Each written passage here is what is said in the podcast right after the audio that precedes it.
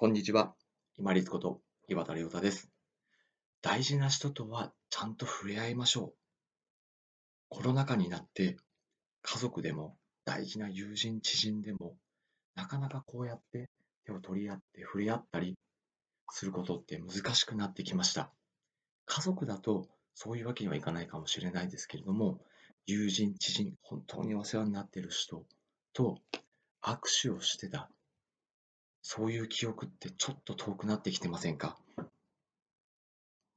コロナ禍がまだ2020年、2年、この4月の3日ですね、まだ続いてますので、なかなかこうやって本当に手を取り合ってっていうのはできないかもしれませんけれども、よくされている肘立ちであったりとか、あとは、この衣服の肩に少しポンポンと手を乗せてみるとか、そういったものだけでも全然違うと思います。お互いによく頑張ってるよね、また頑張っていこうねっていうのを言葉ではなくって、こういう簡単なスキンシップでお互い確認することによってエネルギーの交換ができると思います。福岡の福岡大学っていうところ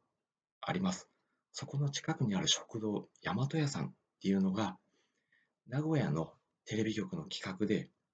思うまい店っていうテレビ番組があるんですけど、そこで取り上げられてました。私もよく頻繁に車で通っているところなんですけど、そちらの店主さん、脇山さんとお呼びするんですかね。分割の分に山さん。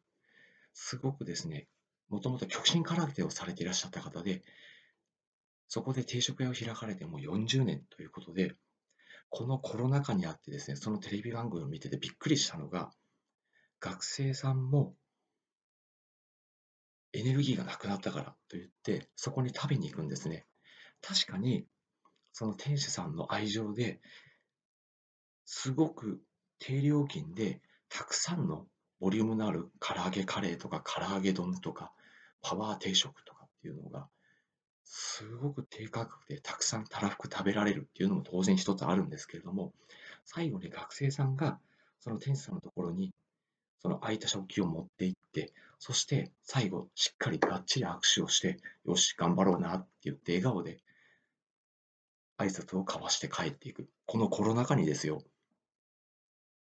店主さんはやっぱりその愛情から安いものをたらふく食べさせたいっていうのはあると思うんですけども、普通学生だったら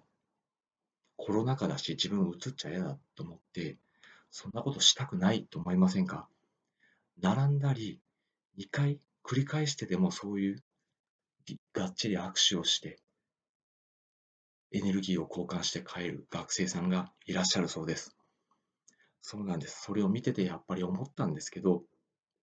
コロナ禍で確かに直接肌と肌を触れ合うっていうのは疎遠になりがちかもしれないですけれども、直接肌が触れ合えなくても、先ほど申し上げたみたいに、まあ、肘だっていうのもいいです。そして肩に手を回して衣服の上から、し、頑張ろうねって言ってみたりとか、あとは、まあ、家族とか本当に親しい友人、知人であれば、こう服の上からマッサージをしてあげるとか、そういったスキンシップ、本当に大事です。自分がその人に対して感じている恩義とか愛情を衣服を通してでも直接触って伝えていくっていうのもありますけれども、その触っていることを通して自分自身の中でもオキシトシンが出て、すごくストレス解消につながっていきます。コロナ禍であっても、できる限りのスキンシップをしていきましょう。衣服の上からでもいいです。そうすれば、その人に対する愛情、恩義、ありがたさ、慈しみの気持ちっていうのが伝わると思いますし、自分自身の中でもオキシトシンがしっかり出て、ストレスが和らげて、そしてまた次の日頑張ろうかなっていうエネルギーが湧いてきます。